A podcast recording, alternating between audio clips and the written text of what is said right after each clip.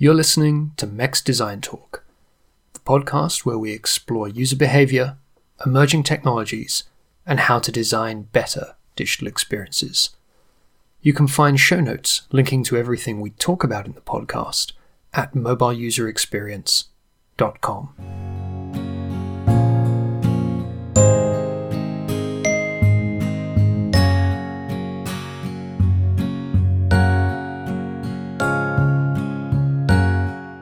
Well, it's been a lively couple of weeks since the last episode.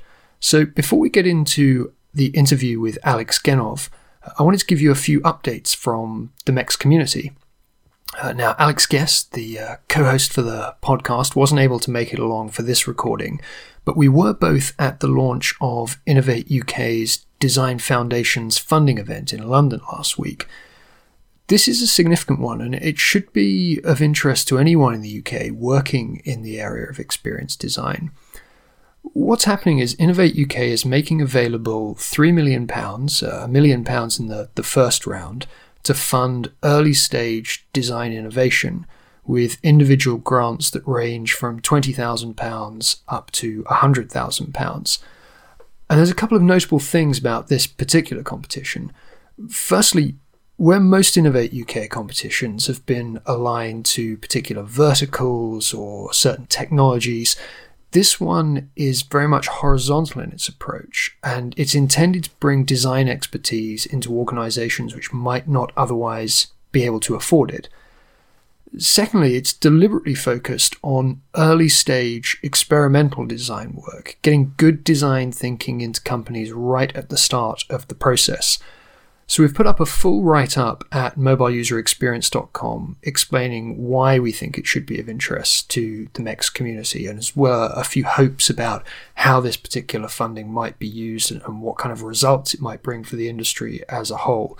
So I'd recommend taking a look uh, and also following the links there to all of Innovate UK's details about the competition, which explains the dates and the, the application process and so on.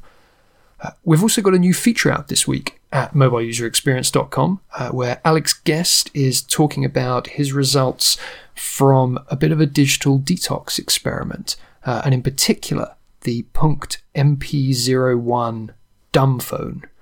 Now, those are the manufacturer's words, not mine. They deliberately describe this product as a dumb phone, the back to basics alternative to a smartphone, if you like. And they kindly sent us one to try after we mentioned it in a previous article and on some previous podcasts, I think, at mobileuserexperience.com.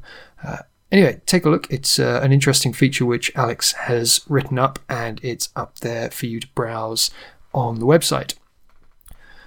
So, on to today's interview. Now, I was introduced to Alex Genov by our MEX collaborator Patrizia Bertini, who's been following his work for some time as a fellow pioneer of, of user research methods herself. Alex is the head of user experience research at Zappos, a retailer which takes its commitment to customer experience pretty seriously. Uh, it's now part of Amazon and is known, amongst other things, for committing to the organizational principles of the holacracy.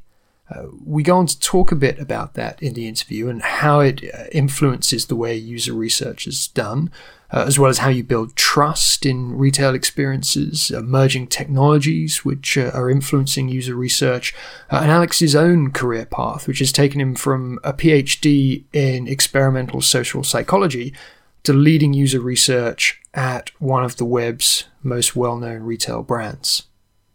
So here we go.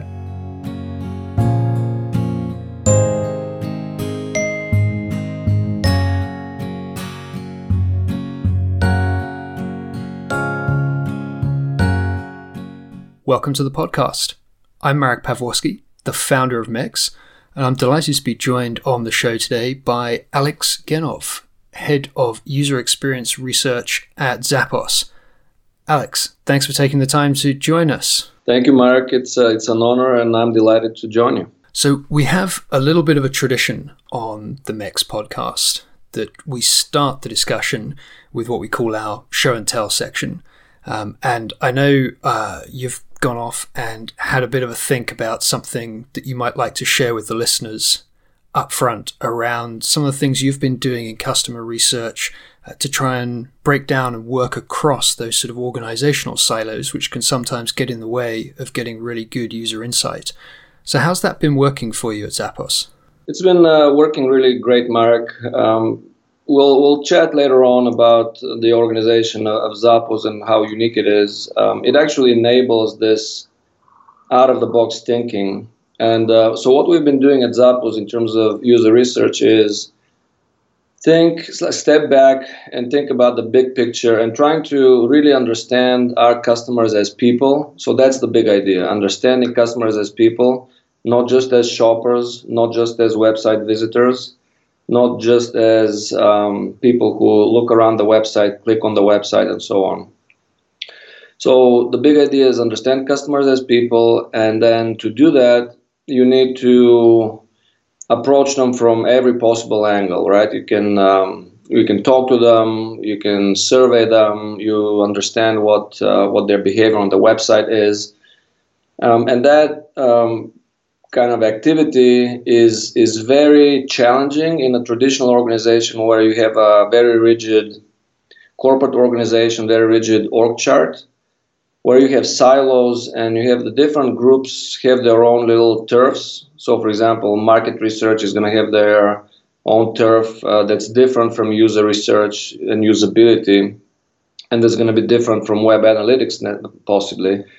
So when you when you have such an organization, you have um, these uh, separate interests essentially, and everybody's doing their own research and at the end of the day, the danger of such an approach is um, you get to a point where it's almost like the fable of the blind man and the elephant, where um, everybody is describing the customer, but they're talking about different things, and nobody has this 360 view of the customer as a whole, especially the customer as a person. So, were you able to do this from the outset at Zappos, or was there, you know, a, a task for you to try and build that kind of rapport within the organization to be able to work across those silos? Actually, it was it was possible from the very beginning. And just to, to give you a little bit of a background and how it was possible, I'll let me kind of give you my my journey a little bit. So my educational background is in experimental social psychology. And that kind of set me on a on a path of really trying to understand um, understand people with a with a view of um, you know the, the research and methods of, of psychology. My focus in, in grad school was understanding emotions and how they get generated, how they get uh, described, and how they get measured. So that kind of foundation gave me a, a really kind of solid footing um, in terms of of the methods that I've been using later on. And then uh, some of my kind of formative years were with uh, State Farm Insurance, which were very big on usability. We had a huge usability lab. We did a lot of really um, quick iterative usability studies. Then I joined TurboTax, Intuit's TurboTax, and um, they also made huge investments in usability, eye tracking, a lot of different kinds of research. However, there these silos existed that I mentioned, and, and market research, for example, they had a huge research budget that they had to spend every year, and so a lot of that was outsourced, right? So I never had the chance to to really partake in that kind of research. So that's interesting, you know, when that was happening, because I'm guessing, you know, looking back to, to say the time with um, State Farm uh, insurance, you know, that must have been at a time that insurance companies themselves were still really kind of in the experimental phase with a lot of um, these approaches to digital and how they took their products uh, yeah, into digital. And, you know, with the sort of background that you had while you were studying, I mean, was it obvious to you that your path was going to lead you into digital at that stage or did it just happen that you know those two things were developing at the same time that these companies were starting to get interested in digital and starting to get interested in applying these kind of insights to them? Yeah i mean by the time i joined they were very well on their path. I mean they were pretty advanced. Um, so this was around 2001 and at that time i just had finished grad school and um, i was thinking about maybe becoming a professor. I mean, that was like one obvious path, but um, it was. Uh, I mean, I gave up that idea quickly because um, I didn't want to be um, struggling financially for many years to come. So I decided to basically uh, join the, the corporate world at that point. And when I joined State Farm, um, you're right. There was at that time there was a there was a big push to to move on to digital. So they had developed a really great website, and they also were enabling a big, big uh, contingent of um, agents, independent agents, to move to digital. So moving all the forms from paper to digital, and that was that was a huge undertaking. But at that point, um, they were so well ahead of the game that they had invested um, in a multi-million dollar usability lab, for example. So it wasn't just like it. It wasn't. It was far from just the beginning of that process. And then um, later on, TurboTax, of course, it was all digital and um, and there it was uh, very consumer focused. So that was the beginning of my kind of consumer focused work. So uh, you know, when you were at TurboTax, how did the user base there change compared to to State Farm? You know, what did you find was the new challenge that you were moving on to in that transition? So at, at that point, it's not so much that the user base changed, but it was um, it was the jobs to be done that changed, and I'm sure you're aware of uh, Clay Christensen's uh, metaphor or model of jobs to be done. So essentially, the, the domain was the same, which was finances and financial services.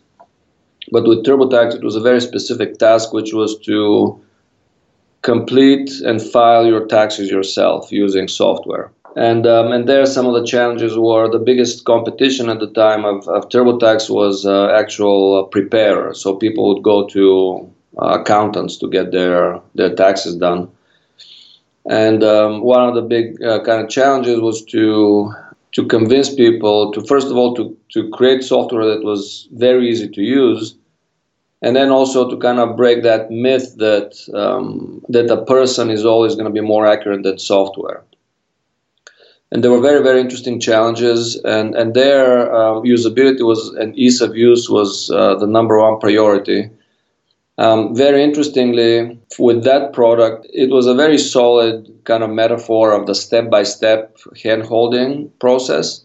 But the big challenge was how the product communicated with the customer via via the, the language of uh, on the screen.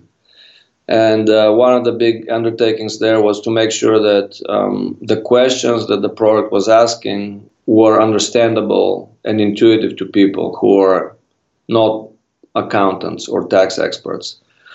So that was a that was kind of a, a big um, eye-opening uh, moment for me because you would think usability is all about the interface. In this case, the interface was very very intuitive, uh, but it was the language that the product was using that um, was the biggest opportunity for improvement. Yeah, I mean that shared language, that shared vocabulary between the user and the service provider and quite often we seem to find that that's at the heart of how you form that long term trusted relationship, which I'm, I'm, guessing when it comes to matters of finance, that, that's got to be you know, a big part of how you get those people to become habitual users. And as you say, when your, your competition is the relationship that they have with another human being, their tax accountant that they may have been working with for a number of years, yeah, that probably amplifies that challenge of getting them to be able to trust uh, a piece of technology which perhaps they're not accustomed to. And that's exactly right, Mark. So you, you're exactly, you hit the nail on the head. It was about trust and it was about confidence um, when using the product because this was a very particular product where you can go through the screens and it's easy to advance. You click next and so on, answer questions. But at the end, um, you as a user may not be sure if you completed it correctly. You, you got to the end but um, did you get the correct result, right? And that was um, it, it, was very important to reassure people um, that, that, that they're doing the right thing, to ask them the right questions, and to prevent them from making errors, right? That that was the whole uh, kind of crux of, of, of doing the work. So, is there a way that you developed to try and measure that trust between the user and, and the product, or was it something that you just look to be self-evident in the way their overall relationship or their overall usage of the product improved? So of course the, the usage uh, was was a key uh, key metric, and um, TurboTax was a product where you know you have only 100 days in the year where you can you make your money for, for the most part, and so it was a season seasonal activity, and um, we we track not only um, the transactions, but also uh, net the net promoter score, so how people felt about the product, and we collected, I mean, millions of data points. and the net promoter score, the sentiment of the customer was very uh, was taken very seriously. Um, also, at, the, at, that time, uh, we worked to develop a measure of uh, exceeded expectations or wow. You know, everybody was talking about like wow at the time, wowing the customers. But we really took steps to to quantify that, to define it, and to quantify it. Um, and what we found was that the best predictor of this is kind of wow or um, th- this emotional reaction was when you exceed expectations. So we developed a specific metric to measure that, and that's something that I also kind of brought in to to, to Zappos, which very interestingly, Zappos uh, much earlier than than TurboTax um, was founded on the, this whole concept of exceeding customer expectations and wowing them. So, was that one of the things which drew you to the role at Zappos to, to make that transition? Um, yeah. So, I mean, Zappos is a is a unique unique company, and um, it, it's so customer focused that um, that that's that was one of the the most kind of important things for me, and also one of the the biggest kind of challenges that I saw and opportunities was to to take that experience, which is the customer service experience when, when you call on the phone, for example, and to bring um, bring that same experience to the digital uh, world in terms of, uh, of Zappos website. So when you joined, then Zappos um, already had that reputation for its customer experience commitment, and, and particularly around the, the, the phone service. But were, were you able to transfer bits of that directly across to digital, or was it more a case of having to transpose some of those and, and, and adapt them? So it's been it's been a really um, really great journey of, of, of doing that. And, and so to, to answer your question from before in terms of, of the silos, um, when I joined, well, first of all, uh, you would think when you join a company, you take the first couple of weeks to, to relax and to meet people and so on. Well, here at Zappos, everybody who joins, regardless of rank or previous experience, starts with uh, four weeks of intense call center training.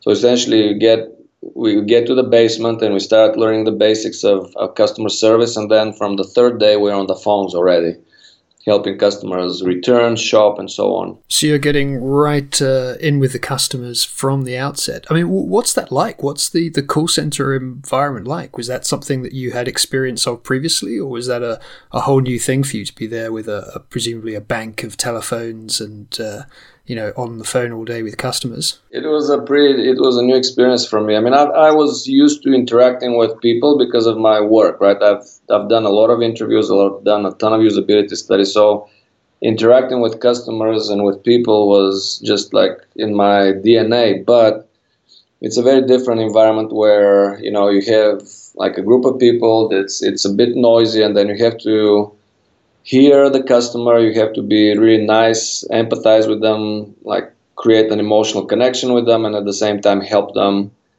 while navigating you know our internal systems and so on. And you're helping them with their like monitoring transaction and it's it can be very very stressful.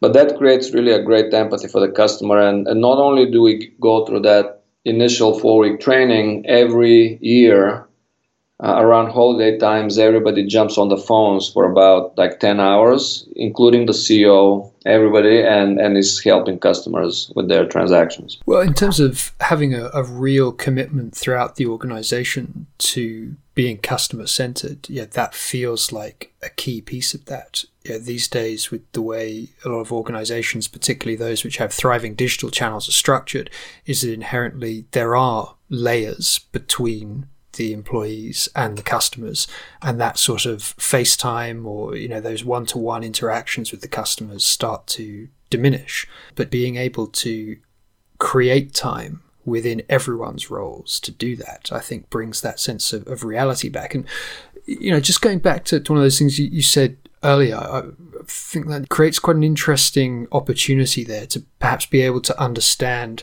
how, for customers, often it's as much about the emotional journey they're on with a particular challenge or inquiry or whatever it is that they're, they're coming to an organization with, as it is about the logical, practical challenge that they're trying to solve.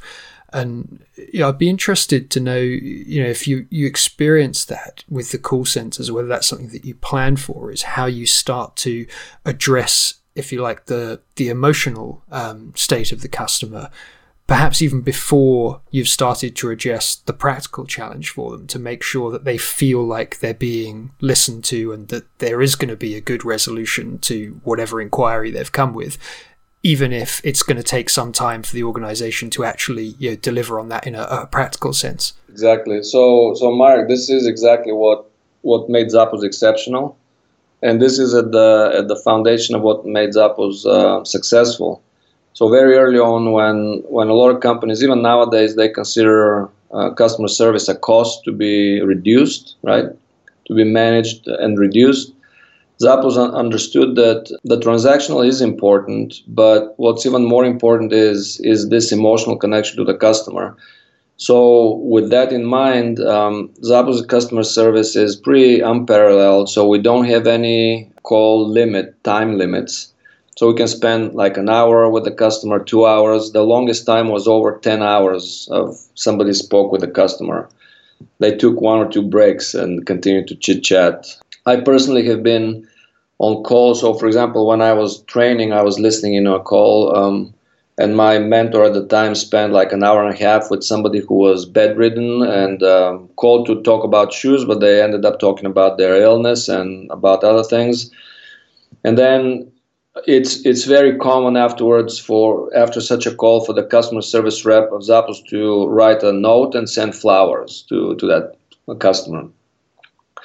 So the customer service reps at Zappos are measured, of course, by the resolution, but more importantly, if they created an emotional connection to the customer. So we're instructed to to try to find common grounds to talk about something, right?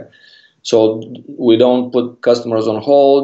Um, customarily, um, you, you try to you, you try to fill silences with kind of conversation. Try to understand the customer and and that that's very important. And all of us have experienced really poor customer service where you're you're you're anxious um, about your transaction, and then on top of that, you're made to feel worse by kind of feeling you're being blamed and so on. So this all is kind of is kind of handled by by the Zappos customer service in in a completely customer focused way. Well, it, it would seem to come back, you know, to this initial project that you introduced for our show and tell, or, or initial approach rather, this idea that you, know, you have to be able to understand your customers, your users, whatever term you want to apply to that group of people. You have to be able to understand them as people and individuals, uh, as opposed to you know, just their relationship with the business. Um, but I think a lot of companies still struggle to actually put that into action, even if they pay lip service to the concept. It seems there's quite a, a distance between believing in the concept and actually making that happen in action, as you say, with things like having unlimited time on the phones with people and, and going that extra step to really deliver an experience that people didn't uh, didn't necessarily expect. Exactly, exactly, Mark, and and it, it's that sort of unconventional thinking and that uh, that commitment and investment in that that is still quite uncommon. And and it's it's this experience that exceeds expectations and then is related to the whole net promoter concept where um, it net promoter not only measures customer satisfaction but it also measures word of mouth. So you're not you, your experience was so great that you you are burning to tell other people about it, right? Or it can be really bad, so you tell others not to go anywhere near that company, right? But that's the idea of the Net Promoter Score. And what we found with really interesting empirical data is that the, the Net Promoter Score is really related to this exceeded expectations uh, score. So it, it's a really big idea because if you're measuring satisfaction and you say, How was your experience? and you say, Well, it was as I expected, as expected, which is in the middle of the scale. Let's say we have an 11 point scale. You give us a five, and maybe some companies will say, okay, that, that's not bad, right? It's in the middle, it's neutral, it's okay. But what we found is that in that area, you have a lot of detractors also and a lot of um, new people who are passive, right? The, the actual promoters are only at the, the high end of the scale uh, or the people who you really exceeded their expectations. And then the challenge for any company is this is a very dynamic notion of, of expectations because you provide great service, then expectations reset, and now you have to do even more to exceed those, right? Or you have to find new people to wow, new customers. Um, but so that's kind of um, with that in mind. Um, so going back to the first project when I joined Zappos, it was um, after my, my training here, um, I had a series of conversations with people, and uh, one opportunity was apparent, which was Zappos was pivoting to a new strategy at the time, and they wanted to do some some research with customers. But the initial idea was to do 50 interviews or so. Um, but what we realized was that at the time there was a really really solid transactional segmentation of, of the customer base but uh, what was missing was a really good um, psychographic segmentation to supplement that. So we offered to do uh, this project of a big market uh, psychographic segmentation, and it was really well received uh, by the leadership. And we did that uh, very quickly. Um, internally with the help of a consultant uh, we did it in five weeks and really with a on a shoestring budget, which is one of the core values of Zappos is do more with less. And that kind of set the foundation of this kind of research. Um, and in another company, that would have been the domain of market research. So then, you know, other other groups would have been involved, or you had to ask for permission and so on. It probably would have been very difficult to execute. So when you have, so the big idea here is that when you have one group of people that coordinates this research across all the all the groups without any silos then you you are able to inform with one solid research study you are able to inform not only marketing but also UX and also uh, merchandising and uh, strategy so all the groups across so you when you design a study to understand you know customers as people then you're much more open to your hands are untied, right? To um, to inform different parts of the organization. Where does that come from, though, within the organization? Because I think you know those those principles are probably things which a lot of companies would see the logic of, um, but not every company would actually be able to enact or you know, get the motivation among the diverse departments and, and, silos that are needed to be able to take those things on and to be able to get that overarching view and that overarching action off the back of it. So, is there something know, you can put your finger on, particularly with Zappos, which created that enthusiasm, which created that appetite for all of those you know diverse participants to want to be part of a study like that and to take on board its its lessons? I'm sure, it, it is. I mean, it's the the essence of Zappos is uh, its core values, and a lot of it is humility and being yourself. And uh, so we have a set of, of 10, 10 core values the way they're exemplified or embodied here at Zappos is nobody has an office, for example, right? Not even the CEO. They, they have desks just like the call center folks. And so there's also, with the new structure of, of holacracy, um, which you probably have, have heard about, um, the, the traditional org chart does not exist essentially, and it's replaced by it's still a hierarchy, but it's a different, it's a very organic type of hierarchy. Um, it, it's called, um, it's organically formed groups of people that, that are called circles. And so the, the, the, the key point of holacracy is that the organization is formed or organized around the work, not around individuals or people, right? And so when you have that, then uh, you have much more uh, open-mindedness about these projects. So in the case of, um, I'll give you an example of, of how that worked for me, or for the the research group uh, in general. Um, when when we joined, uh, when I joined Zappos, there was a, it's a small research group that we have. Um, we started looking at, for example, the way we gather feedback from the website, and that presented as a, as a huge opportunity because at the time, um, not a lot of folks were looking at that feedback that came from the website.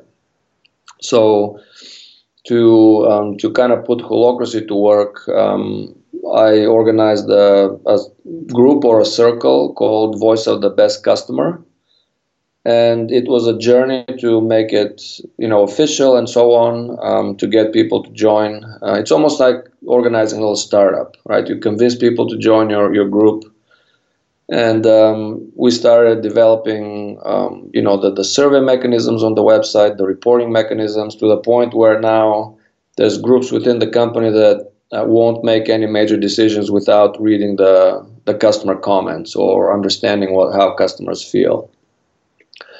So this this is one one small success in that direction right? And um, there's much more work to be done but nobody no executive mandated this um, it was grassroots approach, and uh, even to the point where we had to convince one developer to create our uh, little internal survey tool for us to start using. So, for, for someone you know, such as yourself, who I guess you've made a, a career out of your passion for, for user research over you know, a number of years now, you presumably have experienced those kind of structures in various different organizations, including yeah, what you'd imagine to be some quite traditional structures, like in the world of insurance, for instance. And you know, at a practical level, as a user researcher, you know, what would you say is, is the key thing for you, which the holacracy uh, enables you to do? Yeah, clearly you can get across those those silos and, and get people involved, yeah, who maybe wouldn't be able to to participate in those things in a more traditional structure. But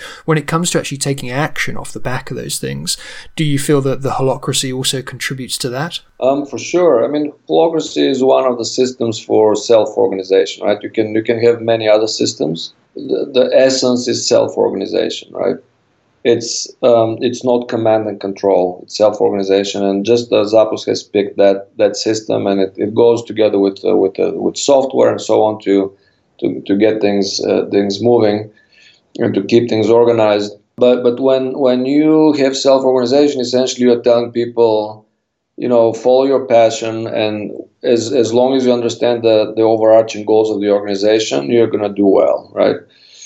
And and when you when you have an organization where with principles about about humility, about transparency, right? That that's a big thing as well.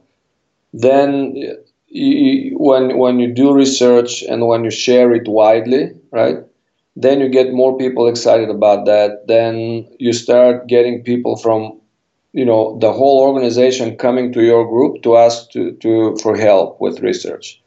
Then you're in a position to um, inform even more people. So it's kind of this virtuous cycle you know of do more research help more people share it as widely as you can and then more people are going to come.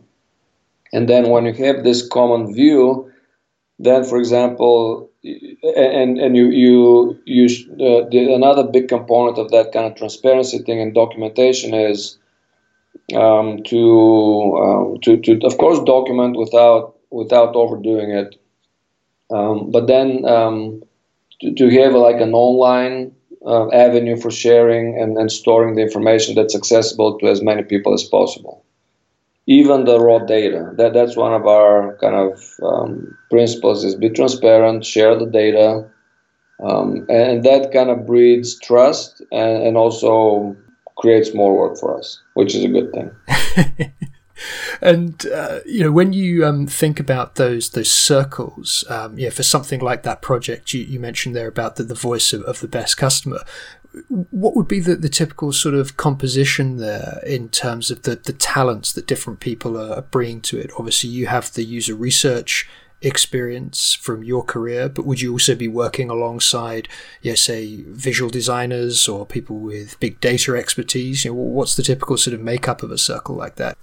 The makeup of the voice of the, the best customer team is very diverse. It includes user research, it includes um, data science, includes uh, customer service folks, some finance folks, and uh, and also um, an engineer who helps um, create those uh, kind of the survey platforms and so on. So um, on that group, you asked, uh, do we have visual designers? Uh, we don't have visual designers in that group, but we collaborated with visual with our visual designers for the first project we did here.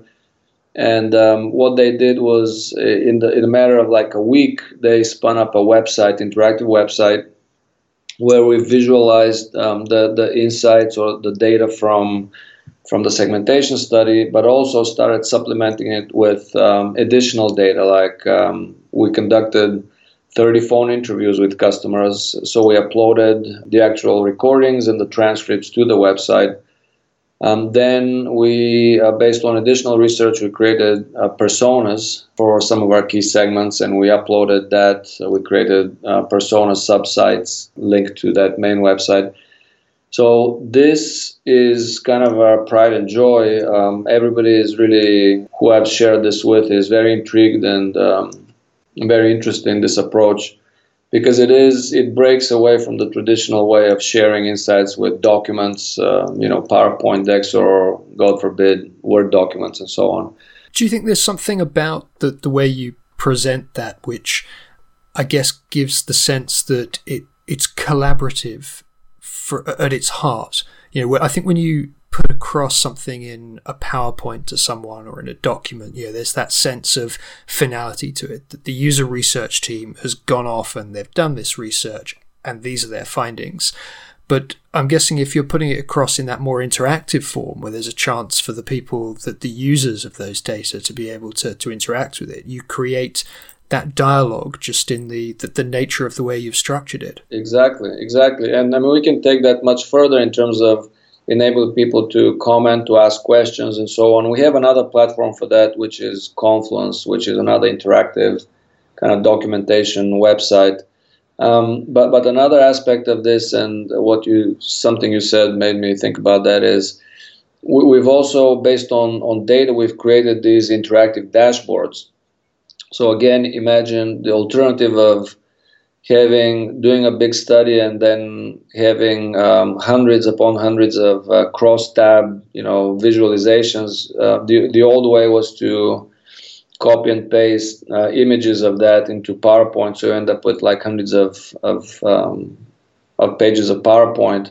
Whereas here we have these interactive dashboards where you have a question of how is, does that variable uh, relate to, to that variable, and you can go and play around yourself uh, with that and get answers to that question. So that takes the interactivity um, many steps further. Is that a circular relationship in the sense that you know, your ability to present those data in a more interactive way as the findings of the study, does that influence then the kind of questions, the kind of insights you can try to get from customers in the first place? Um, I mean, exactly. So it's when when you um, are helpful to the organization. That's what we're we're here to be helpful to the organization, not to do research in an academic way, you know, some kind of pure to find some kind of pure truth or something, uh, but to help the organization with with their questions, their pressing needs.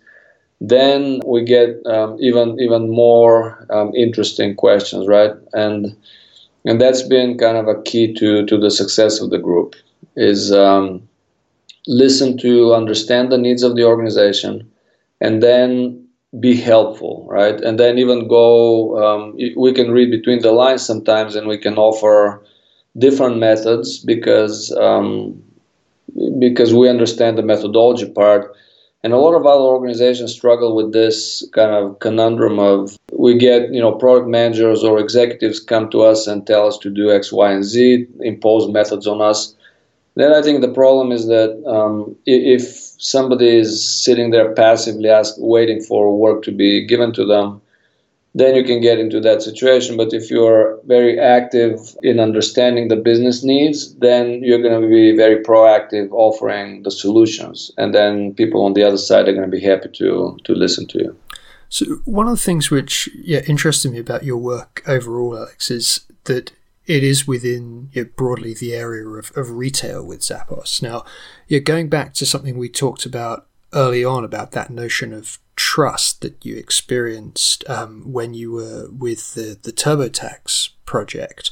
Uh, do you think that that's that the same concept within retail uh, compared to what you experienced within finance? Or have you had to, to adjust the way you perceive and, and measure that among customers in, in the, the retail space? Um, that's a very perceptive question, Mark. Um, I think it's a, it's a very it's a com it's a common pervasive issue, and uh, it, the question of trust is uh, is applicable to to many domains, including finances, including in retail. Part of it is a financial transaction, right? You you're giving a company your money, and you expect to get something back. So so it is a matter of trust indeed, and a lot of it is. Um, that the trust with Zappos has been built through its exceptional customer service and through its uh, digital experience, we have a we have a solid website. Uh, we have a huge selection, and so it's these are the pillars of, of the the Zappos success. It's customer service, selection.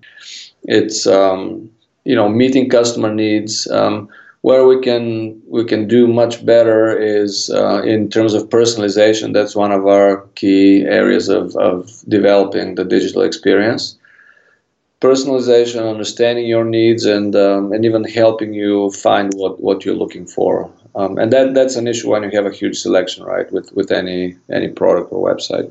Absolutely. I mean, are there any things that you're seeing uh, emerging on the technology front which are exciting you about what might be possible with personalization in the future? Yeah, it is. I mean, it's we have we have a lot of the resources of Amazon at our disposal, and they're they're a tremendous company. They're they're an awesome technology company. We have data scientists. We have a team of, of analysts beyond user research, uh, an awesome team of analysts and uh, data scientists and so on and um, I, I, believe we're just scratching the surface. Um, and the, the big opportunity, again, in, in the vein of understanding people and their overarching goals, is to step back and understand why why is this person uh, coming to our website? It yes to, to buy something, but but why, right? And when you ask the five whys, uh, at least, then you may understand that they have some kind of event, right, or personal um, or personal goal they want to to dress in a certain way, to to present themselves in a certain way. So you, you have to tie their shopping behavior to their personality, for example, or to their deeper, more meaningful goals, and then you're gonna you're gonna have much bigger success, and you're gonna build more trust, and so on. So that's kind of the biggest challenge now is to think beyond the transactional, to think beyond shopping, and to say why why is this person here. Yeah, it is interesting to me, you know, how much commonality there seems to be. You know, once you get it down to that motivational level, that both retail and finance, by their nature, are almost expressions which sort of track the personality of the particular customers involved. In fact, we had a, a guest on the podcast um, earlier in 2016 uh, Richard Lewis, who um, has had a, a, career which, in some ways, I guess, has paralleled your own, moving between large retailers uh, and banks, seeing both sides of it from the retail perspective and the finance industry perspective. But I suspect for similar reasons that you, know, you end up coming back to that that question of well, how do we understand these deeper motivations which drive people's financial behaviors or, or their retail behaviors, and that often the, those motivations are the, the core of it. Um, yes, Mark. So th- there are uh, you're absolutely right about these parallels between um, finance and, and retail. In, in, terms of financial transactions, um, you know, money is kind of an important aspect of, of our society and, and our way of life. So, if you're concerned about the security of those transactions, about your financial security, um, that that's deeply personal. So on the the retail side, you know, there, there's different levels of that personalization or that that kind of personal nature, um, and that's that's something that, for example, makes Zappos stand out from from other say retailers of, of, of, gadgets or other items. Clothing, or you know, another word for soft goods, is is much more personal, right? You can think of clothing reflects on on who people are, um, versus buying other objects like a toaster. It may also kind of reflect on on your taste and so on, but um, but it's much uh, more um, kind of practical and and that's where you get kind of this interesting interplay of re-understanding personal motivations when it comes to shopping for shoes, clothes, handbags, and so on. Uh, and you know, when you think about some of the uh, technologies which um, might influence some of the, the user behaviors that you might see in retail in the future. Yeah, are there any things on your horizon at the moment which are uh, getting you excited about that aspect of, of emerging technology? Not so much on the operational side, but more on the, the side of what you can actually do at the, um, the, the customer experience end. Absolutely, Mark. So we've had some experience piloting, um, for example, visual search is, is kind of a big um, is a big thing. And we did uh, partner with um, with a company that that essentially consists of a lot of uh, data scientists who develop um, you know technology that um, just by analyzing images can parse the different um, aspects of the object to you know color, material, stitching, shapes, and so on so this kind of technology is much more interactive and can enable a completely different type of search experience. So that that's exciting. Another kind of um, personal interest of mine is um, understanding and measuring emotions through nonverbal ways.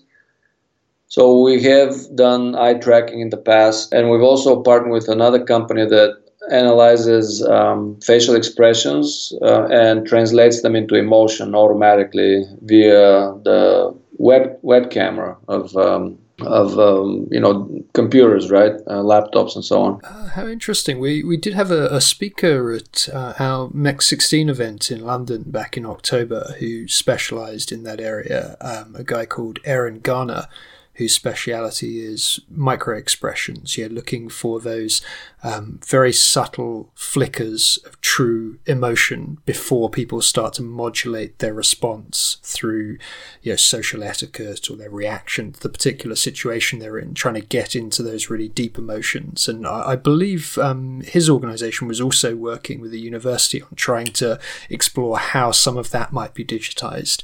Uh, did, did you find that was um, you know, led to successful results for you guys? Um, yes, we, we did uh, analyze some of our, like some commercials um, and um, so the next kind of step is to try to employ that while people are using the website, for example, right? It's, it's a slightly different application, but I believe it's possible. Um, so yeah, the micro expressions is a, is a great example. It's a subset of this larger idea of measuring emotions through facial expression. So the companies that we worked with, they measure the basic emotions of, uh, and not only emotions, but also cognitive states like thinking or confused, um, but but happy as well, smiling, right?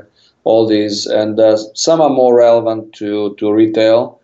So, for example, the basic emotions include disgust and and anger and fear, and uh, you don't hopefully you don't expect to see those while somebody is browsing your your your website, right, retail website. Um, it gets a bit more subtle, but the idea is, and that's kind of blue sky thinking. But what if you um, you you got people who you've built enough trust with to say, okay, can we uh, fire off your web camera and um, kind of observe your face while you're shopping on our website, and maybe we can figure out what you really like even without kind of you being able to verbalize that, right? That would be pretty awesome. A brave new frontier, um, which I guess is kind of the you know the, the exciting thing, looking to the future of of retail. Um, you know, I'm intrigued as to how yeah that whole area of user research is, is going to evolve in response to some of the, the, the broader changes which are happening with retail. Uh, and the um, example I was thinking of for our show and tell part of, of this podcast on my side um, was something I came across um, from Volvo, the car manufacturer, where um, they now have a service in Sweden, in three of the major cities uh, in, in, Sweden, including Stockholm, the, the capital, where it's now possible to have the goods that you've ordered from a number of online retailers delivered directly to your vehicle, wherever that vehicle happens to be, and they're able to issue a digital key which allows the delivery driver, when you're not present with the vehicle, to open it for a limited period of time so they can put the goods in there. They're not able to access anything else within the car, but they can just you know leave your package there, uh, and then the car automatically locks itself again. So it gets around that idea that to receive a delivery of goods from a retailer, from an online retailer, you need to actually be physically present to do it, or at your home address or your work address to receive the package. And you know, there seem to be a whole range of different you know, innovations happening at all parts of that retail experience chain, which, you know, I guess for someone in the area of user research specific to, to retail at the moment, yeah, that must um, give you some some challenges to plan for for the future to be able to understand, you know, as that experience chain of retail becomes more complex, to understand how you can really track all of the uh, the user behavior across that. You're absolutely right. So I guess what's at the at the bottom of all of this is establishing trust, right? So it either you know establishing trust for letting a stranger open your car, or establishing trust to let a company saying, okay, let me record your face while you're shopping, right? So that's kind of the next frontier of trust. Whereas in the past it was trust of let me give you give a company that I don't know if it even exists. I give them my credit card number and hope my package comes to my door. Yeah, it's interesting how that trust is transferring across yeah, different sort of partners that are involved in delivering the overall experience. I mean, as you said, at one level, perhaps it's a trust that if I go ahead and do this transaction with an online retailer, or perhaps going back a few years, this was more acute for people. Maybe my credit card provider is going to guarantee me against there being any kind of fraud or whatever involved in that, so I can rely on them. But perhaps in the instance of something like this, where you're able to have goods delivered directly to your car, it's actually as much about the trust that you have in your car manufacturer putting their brand and their reputation on the line to say our digital key system for your vehicle is secure enough to be able to do this, as it is trusting the retailer that, uh, that you're actually ordering the, the goods from. You know that that trust perhaps ends up being transferred across a number of partners in that scenario. Exactly. I mean, so one of our key partners is UPS to deliver. You know, I mean, it's they they deliver the packages, but but again, one one exceptional aspect of our customer service is that we are trained and it's it's in our DNA to always take the responsibility. So the experience is your experience is our responsibility. So even if the packages didn't get delivered by another company, we apologize for that and we we own that um, the whole experience. Well, look, Alex, it's been fantastic to have the opportunity to talk through some of this with you. Uh, we're going to leave links in the show notes at mobileuserexperience.com to all of these different things that we've talked about the holacracy, some of these different examples of user research and the various companies we've mentioned, so that the listeners can go and check those out. But th- there's always one question which um, yeah, I'm interested to ask people who come and speak at our conferences or who come on the podcast, uh, which is to yeah, look to the future a little bit and think, yeah, you've obviously spent um, a good part of your career specializing in this area of user research. But when you think to the, the future, are there any projects which you haven't yet had the chance to do, uh, either at Zappos or at you know but a potential future company that you'd really like to be able to to experiment with, you know, something perhaps um, a little bit, uh, you know, reaching into the, the future that you haven't yet had an opportunity to, to do with one of your projects? Yeah, so it's. I mean, Mark, if I have to pinpoint something, I would. I would say. I would say this kind of measure, measuring emotions uh, non-verbally, and, and non non-obtrusively, and uh, in a very kind of um, natural way, and to feed that into um, into big data or small data to personalize experiences and to make uh, really customer experiences take them to the next level. basically that that would be the kind of overarching area that I would be interested in exploring. Well, let's hope that's something that develops for digital industry as a whole because it sounds like something which is really quite foundational to taking digital experiences on to the, the next level for all different kinds of, of users. So, Alex, thank you very much for coming on the show. It's been a, a real pleasure, and I hope we'll have a chance to catch up again in the future. Pleasure was all mine, Marek. Thank you so much.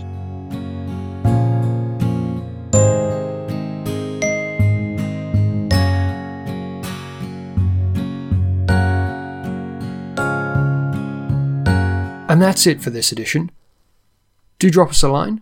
We're at MexFeed on Twitter, or you can email us designtalk at mobileuserexperience.com. There are show notes and a full archive of all of our previous episodes at mobileuserexperience.com in the podcast section. Thanks for listening. Goodbye.